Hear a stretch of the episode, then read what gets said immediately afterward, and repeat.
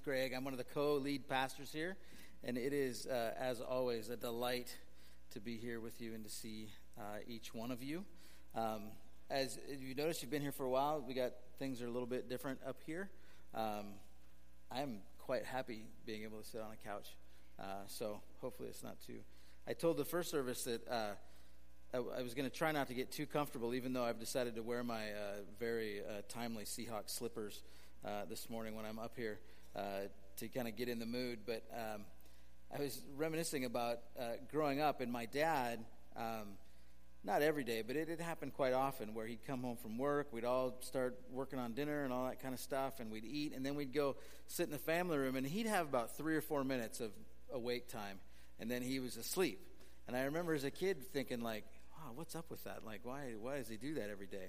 Uh, but now I find it doesn't take more than me sitting down often for me to find a place to go to sleep. And so hopefully uh, this won't uh, put me to sleep up here. We'll see how that goes because um, we do have a nice fire roaring here and all that kind of stuff. So, uh, but with all that, let's uh, let's pray. Dear God, I give you great thanks for.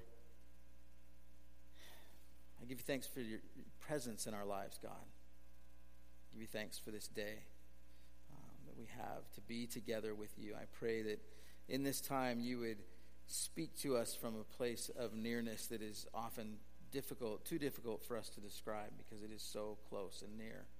But I pray from that place we would hear you um, and that uh, we would become uh, more like you, Jesus, that you would change and transform us um, during this time together. And I pray this all in your name. Amen. Well, we are in week three of our Advent series. And, and we've been talking about Advent as this time of anticipation or expectation and longing. And, and we've done some things in here. Like I told you, we set up the, the, the front space a little different. We paired the worship team a lot of, down a little bit. We've also done some other things to try to create a sense of expectation, a sense of anticipation. So around the sanctuary and out in the foyer, all the artwork is, is pictures depicting moments of waiting or, or anticipation. Um, and we tried to vary them, so some of them um, are ones that are kind of that almost still, like I don't really know what to do waiting. Others are kind of an anxious, excited waiting.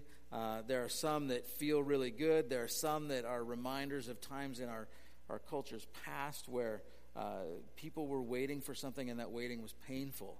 Um, but, but all different moments of waiting. And we've also, as Brian mentioned earlier, held off on taking communion uh, during this Advent season to, again, try to bring in a different feeling to, to this Advent uh, time. And what I found personally is that not taking communion is really different.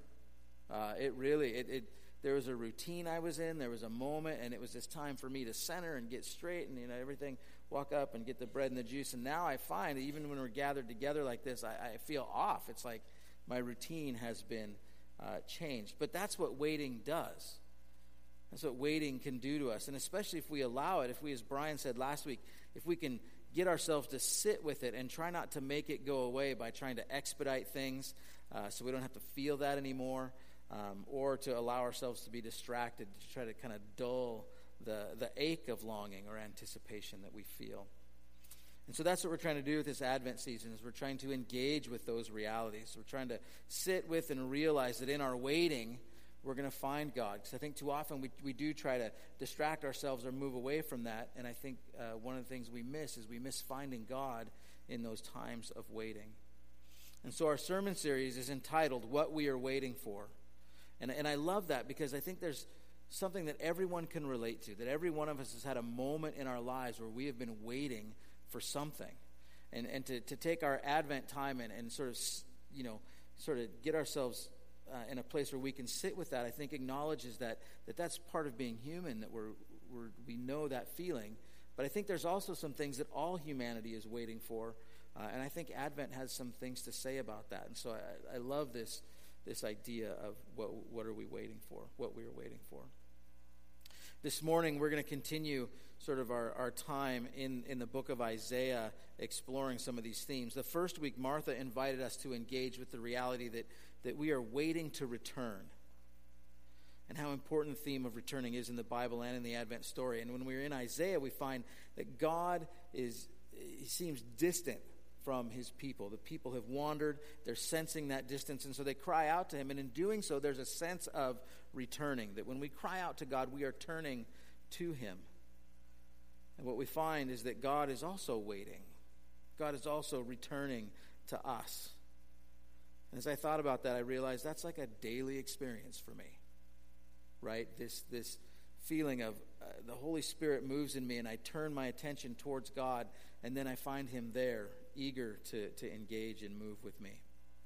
And last week, Brian spoke about how Advent is the counter narrative to the many other narratives that are being sort of preached to us uh, on a daily basis, not just in our culture, but specifically at this time of year.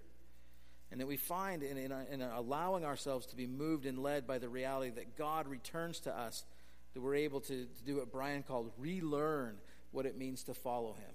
And again, I find that happening on a daily basis in my life, that I find I'm often having to relearn oh, no, this is what God's telling me to do. This is what it means in this situation today to follow Him and to live a life devoted to Him. And so we come into this week with those two sort of uh, moving us here, and we're going to be focusing today on the themes of rebuilding and restoring. That humanity has become lost, and in our wandering in this lostness, there is destruction. And that we often hear phrases like people coming from broken homes. We have shattered dreams. We're picking up the pieces. And these are all uh, language's way of representing the brokenness that many of us encounter in our lostness. And so we long for a rebuilding and a restoration. If you remember from the last two weeks, the book of Isaiah is written during a very difficult time for Israel. The nation of Israel itself is split into two kingdoms, so there's division there. The north is having trouble with some enemies, and Isaiah, in this, the midst of this, is called by God to represent him to the people, and the people are asking and inviting him to represent God to, the, to you know back and forth. They're both asking him, and he's kind of in the middle. And, and I always, when I read through Scripture, I always try to ask questions like, what does it feel like to be in that space? And so, just a, a side question like, have you ever felt like you were in between two people? Trying to figure something out and trying to, I'm trying to be the voice and, and, and to both people. Um, and that's where we find Isaiah. That's, that's the, the sort of the atmosphere that he's in. Uh, and so we're going to look at two sections. They're a little bit long, so uh, bear with me. They're going to be um, up on the screen behind me, but if you have your Bible, you can uh, follow along there too. The first one is Isaiah 9, 1 through 7. And it says this uh, Nevertheless, there will be no more gloom for those who are in distress. In the past, he humbled the land of Zebulun and the land of Naphtali, but in the future, he will honor Galilee of the nations by the way of the sea beyond the Jordan. The people walking in darkness have seen a great light. On those living in the land of deep darkness, a light has dawned. You have enlarged the nation and increased their joy. They rejoice before you as people rejoicing at the harvest, as warriors rejoice when dividing the plunder. For as in the day of Midian's defeat, you have shattered the yoke that burdens them, the bar across their shoulders, the rod of their oppressors. Every warrior's boot used in battle and every garment rolled in blood will be destined for burning, will be fuel for the fire. For to us a child is born, to us a son is given, and the government will be on his shoulders. And he will be called Wonderful Counselor, Mighty God, Everlasting Father, Prince of Peace. Of the greatness of his government and peace there will be no end he will reign on David's throne and over his kingdom, establishing and upholding it with justice and righteousness from that time on and forever. The zeal of the Lord Almighty will accomplish this. And then the other section is Isaiah 11, 1 through 10. And it says, A shoot will come up from the stump of Jesse, from his roots a branch will bear fruit. The Spirit of the Lord will rest on him the Spirit of wisdom and of understanding, the Spirit of counsel and of might, the Spirit of the knowledge and fear of the Lord. And he will delight in the fear of the Lord. He will not judge by what he sees with his eyes or decide by what he hears with his ears, but with righteousness he will judge the needy. With justice he will give decisions for the poor of the earth. He will strike the earth with the rod of his mouth. With the breath of his lips he will slay the wicked. Righteousness will be his belt, and faithfulness the sash around his waist. The wolf will live with the lamb, the leopard will lie down with the goat, the calf and the lion and the yearling together, and a little child will lead them. The cow will feed with the bear, their young will lie down together, and the lion will eat straw like the ox. The infant will play near the cobra's den. The young child will put its hand into the viper's nest. They will neither harm nor destroy on all my holy mountain, for the earth will be filled with the knowledge of the Lord as the waters cover the sea.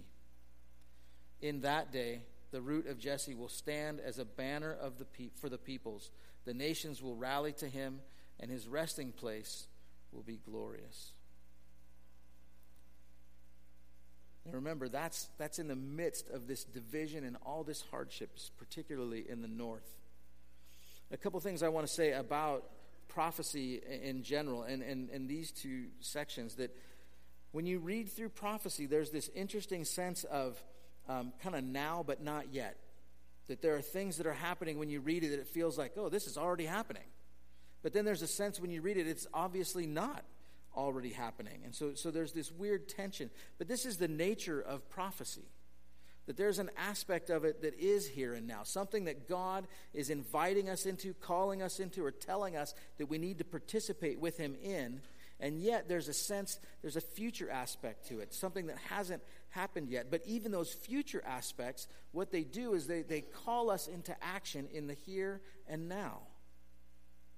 So even if it's way off in the future, there's something about that that calls to us, that invites us, that draws us in to living in the here and now. And so we have this prophecy given to Isaiah that's got present and future implications that invite the people he's talking to to move in the space that they're in with the anticipation of what God is doing. Both of these sections of Scripture deal with rebuilding and restoring. The nation of Israel, again, has wandered from God and they've relied on humanity's ways of dealing with things. They've given themselves over to all kinds of other things that besides God. They have followed the kings of the world, and the royal house of Israel has become an imitator not of God, but of the kingdoms around them. And so their relationship with God has a rift in it, and they have a longing to return to God. And so they cry out, just like we talked about earlier, this longing, this desire to return. And so they cry out to God. God meets them. In that meeting, there's a relearning, like Brian talked about, a relearning of what it means to follow God, to live in relationship with Him in their context. And in that, we discover that God is working to bring about wholeness. He's working to bring reconciliation of all things. And so there's a rebuilding and a restoring. And so it's fantastic to hear that. But what does it practically look like? How does it take place? And so I want to, what I want to do is I want you to trust me. Uh, because there are two books uh, that I would love to be able to go through the whole of Ezra and Nehemiah that we're going to pull some things from, where these are moments where there's actual rebuilding happening. But we don't have time to go through the whole thing. So, one, I would encourage you to go read it for yourself. That's an awesome thing to do. Uh, but secondly, you're going to have to, to trust me on some of these things because uh, we're not. I'm not going to be able to go through the whole uh, the whole book with you. Um, but these two books in the Old Testament, Ezra and Nehemiah, um, it, it, happens when, um, so it's uh, in, the, in the early sixth century, Judah uh, in the north rebels against Babylon and they get destroyed. And so the royal court, all the scribes, everyone gets uh, taken into exile into Babylon. Now, during this time, there's a longing for the people to return to home. Uh, but there's also another nation, Persia, that is rapidly gaining power. And the first Persian emperor, this guy named Cyrus, uh, is the one who eventually conquers Babylon. Um, and when that happens, um, something changes. And so in Ezra 1, 1 through 4, I'm going to give you just a taste. Read 1 through 4. This is what happens. It says, In the first year of Cyrus, king of Persia, in order to fulfill the word of the Lord spoken by Jeremiah, the Lord moved the heart of Cyrus, um, king of Persia uh, and uh, to make a proclamation throughout his realm and also to put it in writing. This is what Cyrus, king of Persia, says The Lord, the God of heaven, has given me all the kingdoms of the earth and has appointed me to build a temple for him at Jerusalem in Judah. Any of his people among you may go up to Jerusalem and Judah and build the temple of the Lord the God of Israel, the God who is in Jerusalem, and may their God be with them. And in any locality where survivors may now be living, the people are to provide them with silver and gold, with goods and livestock, and with free will offerings for the temple of God in Jerusalem. And so here we have this Persian king who's just conquered Babylon and takes the people who were in exile in Babylon and says, You should go and build a temple to your God, the God who's over everything right? And and people along the way should give you stuff to do that. And, and I'm going to say anyone who wants to go can go. This is radically unusual for a king who's conquering to do this. But in this, the first thing I want us to notice that's part of rebuilding and restoring is that the presence of God is absolutely necessary for this to happen. God is the one who stirs the heart of this king. The people of Israel who have been in exile, God has already stirred their hearts. They're already longing to return. But God now moves in this king to, to move this to happen. And we need the presence of God because the power of destruction is immense. Right? I think about um, how many things in our world get destroyed and then the, the power and the energy and the time it takes to rebuild them. And, and, it, and it seems like the power to rebuild has to be so much more intense than the power to destroy. So uh, I think about when I watch an athlete um, uh, who gets injured, right? And, and when we watch a football game and we see someone get injured, and sometimes it's an ankle sprain and we see them walk off the field, and, and oh, it's going to be a couple weeks or something like that. Sometimes it's a season ending injury or a career ending injury right? When someone blows their knee out, that, that moment it happens, right? There's, there's a moment of destruction. What it takes to rehab that knee back to health takes a long time, takes a lot of energy, and there's some things that we cannot repair. For a lot of us who have lived in Seattle for a long time, we remember this building called the Kingdome right? And we would go see football games there and baseball games and concerts and all kinds of stuff. And it took years to build it, and it was up for years. And I remember watching the video of it being destroyed, and it was down in a couple minutes. Now, obviously, they had to set up all the explosives and all that stuff, and there was planning. But the actual moment where it was destroyed was really quick compared to how long it took to build it, or certainly how long it would take to rebuild it. And last night, I got to watch uh, a championship MMA fight. And for those of you who know me, you know I have a martial arts school, so it was really uh, cool for me to watch this. Uh, but it was a championship fight for the featherweight title. It's 145 pounds. The guy who was the champion had been the champion for seven years. It's a really long time. When they introduce the fighters, they introduce the challenger, and then when they introduce the champion, the words they use are they are the reigning, defending, the undisputed UFC featherweight champion of the world. This is a big deal. Years of training has gone into getting this person to this place. The challenger is this brash, loudmouth guy who's talking about overthrowing the champion and using these analogies of like, he's the old gorilla and I'm the new gorilla and I'm going to come in and usurp the throne and all this stuff. And he did it in 13 seconds. Months of hype years of training, millions of dollars. 13 seconds. The loser saying, All this was lost in 13 seconds. But this is how life is. Like, as, as a result of our lostness as human beings, we have an end, we die. And a power that is greater than death was needed. And God has that power. You've heard us say several times in the last few weeks and even beyond that. This is one of our phrases that death does not have the final word. And that is absolutely true. But as we're talking about this rebuilding and restoring, I want you to hear some other things. I want you to hear this morning that lies don't have the final say, that hatred does not have the final say that abuse does not have the final say, and confusion and chaos do not have the final say, that evil does not have the final say.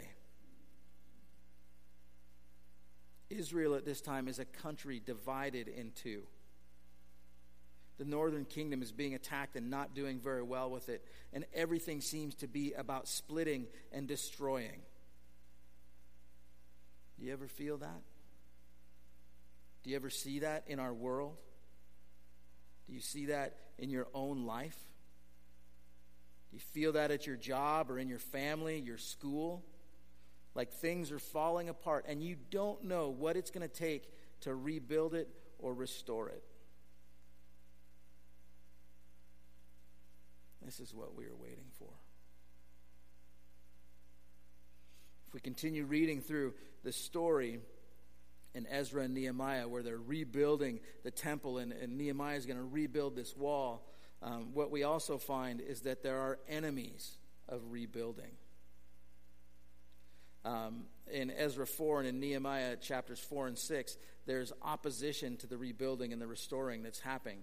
It comes from neighboring nations that don't want Israel to be back.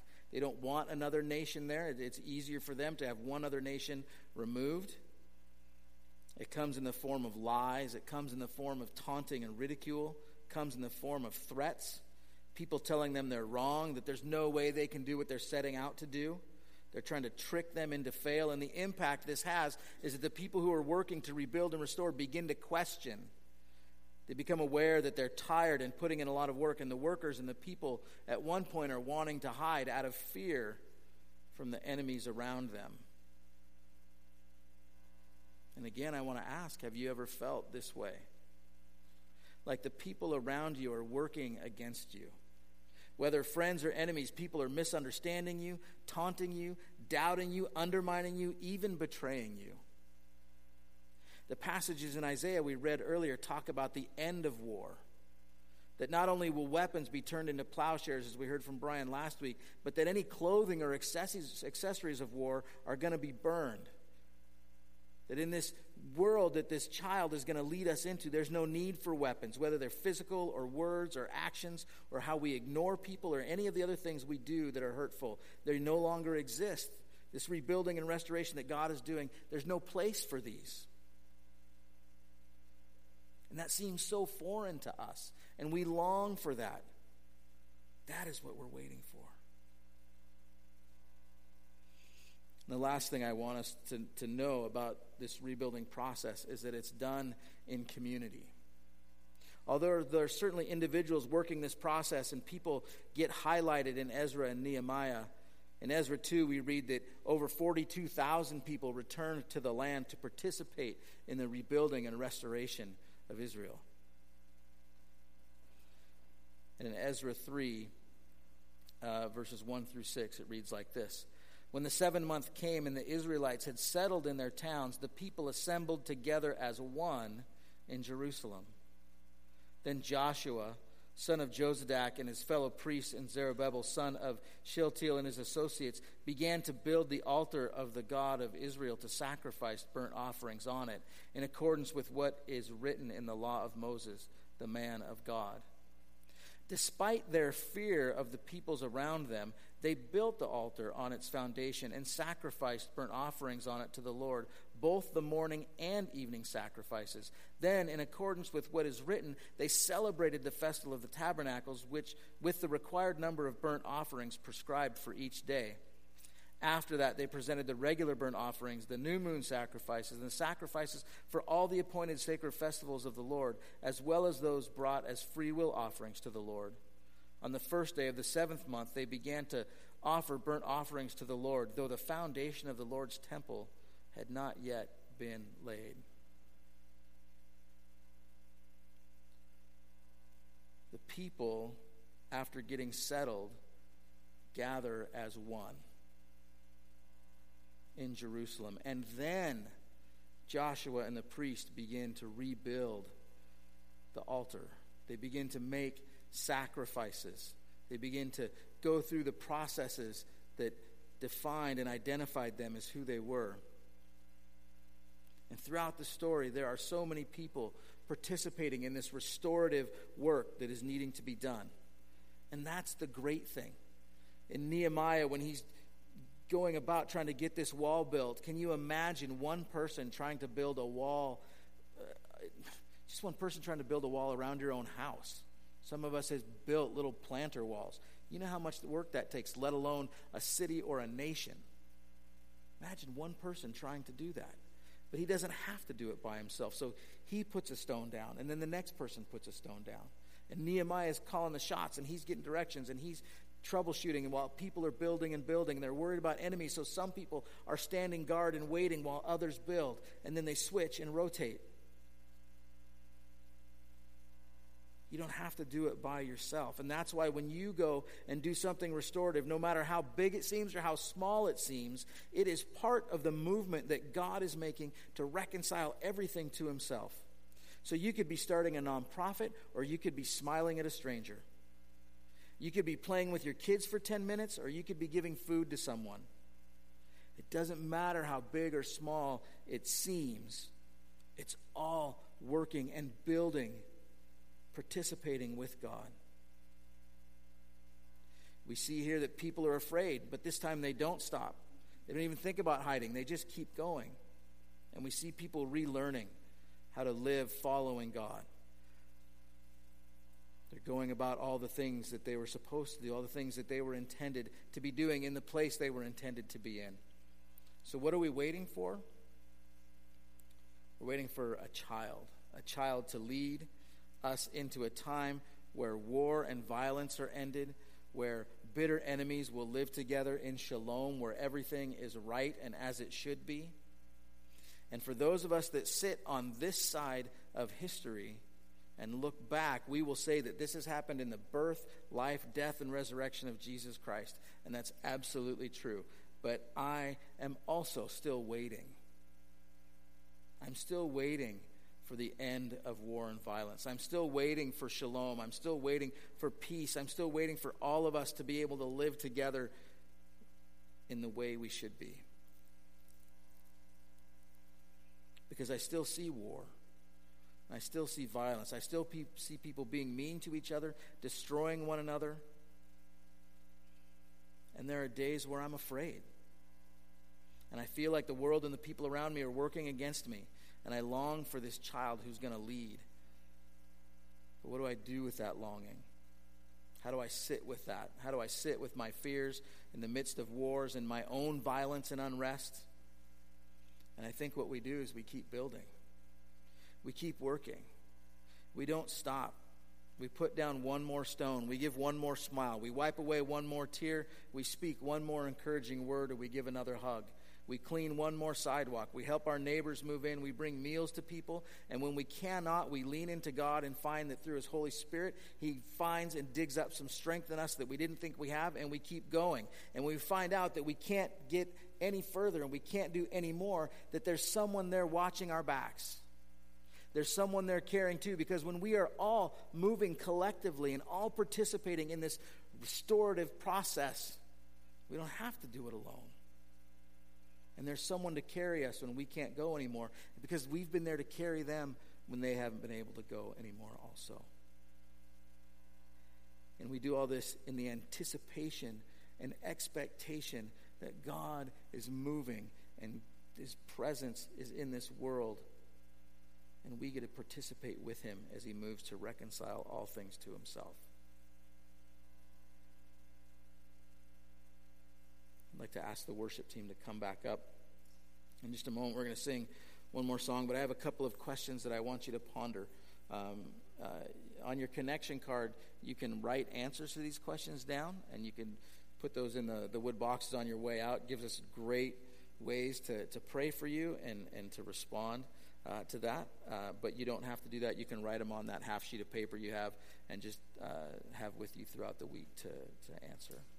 Um, but the first question is what areas of your life are you waiting for rebuilding and restoration to occur in? And this could be something like uh, something you see in your neighborhood, could be something very personal in your own life that, that, that, you're dealing with, could be something you see in one of the circles that you uh, participate in. But where is, is an area of your life where you know there's something that needs to change? There needs to be a rebuilding and, and a restoration there.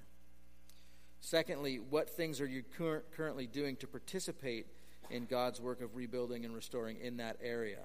Um, so maybe you haven't realized that you're just thinking of it now, so you haven't been doing much. Or maybe you're like, I've been doing a lot and I feel like my wheels are spinning. I'm not getting any traction. Or maybe you feel like things are going awesome. I'm really digging in and getting a lot of work done. But, but what things are you currently doing to participate in that? Third, what are some of the enemies to that rebuilding and restorative work? Um, What are the things that are hindering you? And I don't, I don't have you name these things so that you can sort of charge after them and attack them or anything like that. But there are times when, um, when I've gotten through something and I look back, I, I do feel good at times saying uh, to something that was trying to hinder me, uh, You are not more powerful than God. And I like to name that. It's very helpful for me to do that.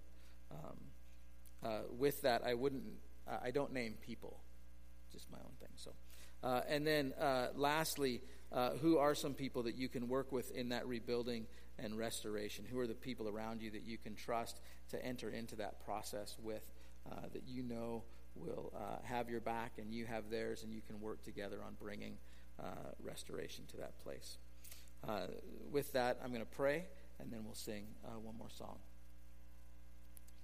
Dear God, again, I give you great thanks for your presence here with us. Um, God, that you are uh, inviting us uh, uh, in a daily, moment by moment sort of cycle to rebuild and restore. Uh, and that as we begin to work in that process, we will find our own selves being rebuilt and restored. We will find healing, we will find uh, transformation, we will find new life uh, both for ourselves and the people around us. And so, God, I pray, I pray that you would empower us. Holy Spirit, I pray that you would move us in such a way that we wouldn't be people who just talk about these great things or think about these great things that you have for us, but we would be so moved by your heart that we would begin to act, that we would begin to move ourselves to, to bring about this restoration and this rebuilding that you have for us.